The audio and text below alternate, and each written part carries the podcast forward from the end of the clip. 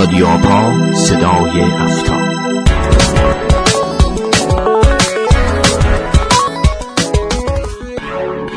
به نام خود سلام. با قسمت دیگری از رادیو آپا و جدیدترین اخبار امنیت فضای تبادل اطلاعات به شما همراهیم.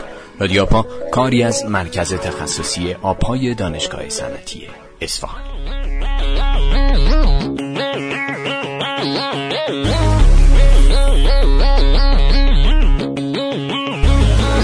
اما رادیو آپای شماره دوازده. آخرین شماره از مجموعه رادیو آپا در فصل نخست رو در تیر ماه 97 در گرمای طاقت فرسا همراه با قطعی برق و کمبود آب با مرور مهمترین اخبار امنیت فضای تبادل اطلاعات. به شما تقدیم می شود در برنامه این هفته رادیو آپا مروری خواهیم داشت بر روی سامانه مدیریت وصله بومی. عنوان یک ابزار کلیدی برای مدیریت آسیب گفتگوی ویژه‌ای خواهیم داشت با مدیر توسعه این سامانه خواهش می‌کنم. رادیو آپا این هفته رو دنبال بفرمایید.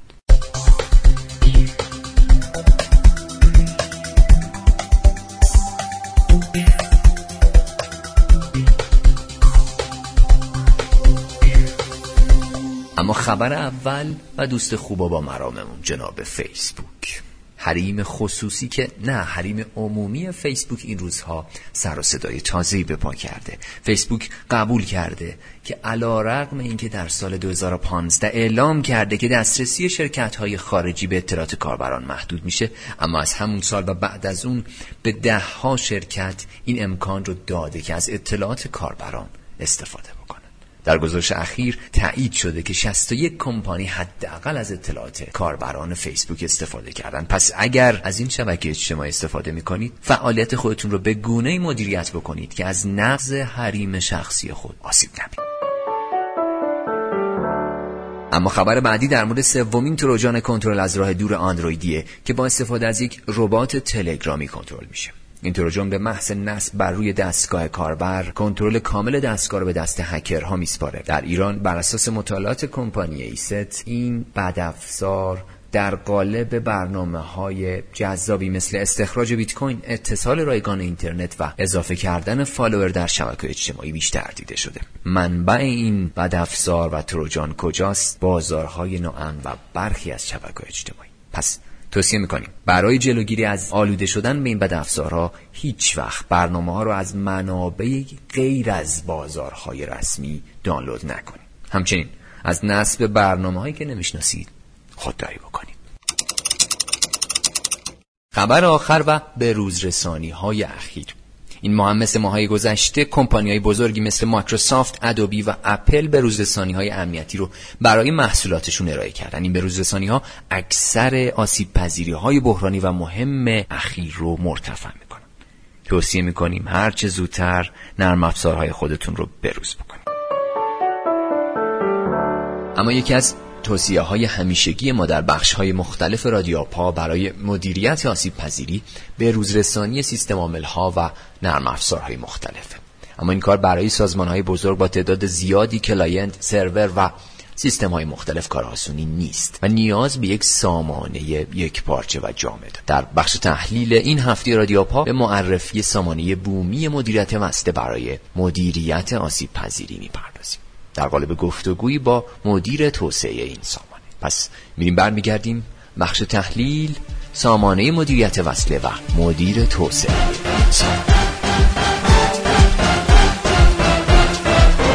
خب آقای چیه این سامانه مدیریت وصله بسم الله الرحمن الرحیم. من اول یه توضیح در مورد فلسفه پیدایش این سامانه بدم. ما توی سازمان یه مشکلی که داریم اینه که کاربرا خیلی وقتا دغدغه‌ای نسبت به امنیت ندارن یا درک درستی نسبت به امنیت ندارن. به خاطر همین کارهای انجام میدن که امنیت خودشون و سازمان رو به خطر میاندازه. مثلا یه کاری که خیلی رایج انجام میشه اینه که به روزرسانی سیستم عامل رو قطع می‌کنن.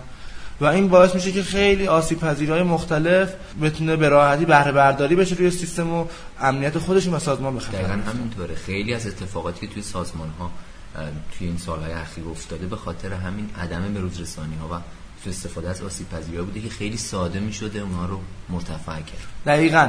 ما داشتیم سازمان هایی رو که یه آسیب پذیری توی مایکروسافت اتفاق افتاده. یک سال وصلش release شده بوده اما به خاطر اینکه patch ش اعمال نشده بوده کل سازمان به خطر افتاده و دقیقا. هم نمونه بارزش WannaCry یی که با اینکه سال پیش اتفاق رخ داد هنوز که هنوز ترکشش رو می‌بینیم. سازمانهایی یه پایشانشون میده.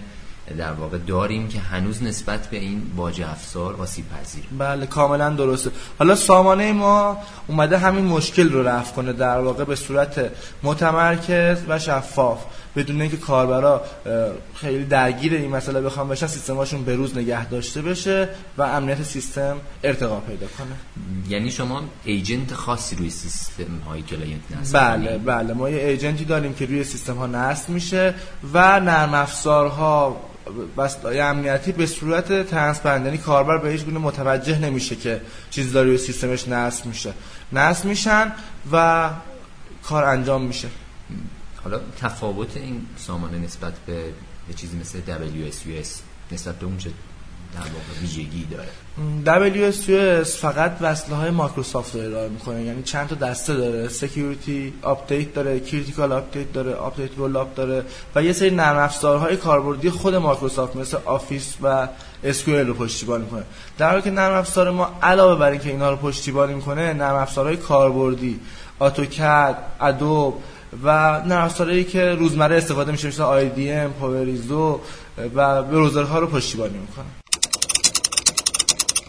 اما وصله های در واقع مورد استفاده تو این سامانه اینا چجوری تهیه میشه؟ ما سامانمون یه بخشنی داره که توی مرکز آپا وصله ابتدا دانلود میشن تست امنیتی میشن و بعد توی این مکان قرار, قرار می‌گیرن که به صورت امن بتونن استفاده بشن. ما حتی وصلای مایکروسافتی رو هم تست امنیتی می‌کنیم به خاطر اینکه کشور ما وضعیت خاصی داره و ممکنه آسیب پذیری خاص منظوره برای ما وارد سیستم شده باشه به خاطر همین ما اینها رو هم بررسی امنیتی دقیقا همینطوره. ما چند پیش خبری داشتیم که در حقیقت آسیب پذیرایی که داخل خود وصله ها در واقع مورد سوء استفاده قرار گرفته بود و کم کم باید برسیم به اون مرحله که وصله ها رو هم انگار باید وصله بکنیم. بله این داده یه نکته دیگه که توی ایران یه جوری شدتش چند برابره. به خاطر اینکه ما کپی رایت رو رعایت نمی کنیم و از کرک ها استفاده می کنیم این کرک ها عمدتا از سایت های روسی و چینی میان و خودشون احتمال داره بد افزار باشن. به خاطر همین ما اینها رو هم بررسی می کنیم تا یه نسخه کاملا امن در اختیار کاربرا قرار بگیره. آقای این سامانه الان جایی مورد استفاده قرار گرفته؟ بله در حال حاضر حدودا توی 100 تا سازمان فعال هست سامانه ما پشتیبانی فنی میشه و وصله هاشون به روز میشه در حال استفاده هستن. و بعد می‌تونم بپرسم در مورد حالا تجهیزات شبکه‌ای مثل سیسکو کاری در این رابطه انجام شده تو سامانه؟ در حال حاضر نه خیر ولی در آینده جزو برنامه توسعهمون هستش که هم تنظیمات امن برای تجهیزات ارائه بدیم و هم فرمورهای تجهیزات رو به روز رسانی کنیم.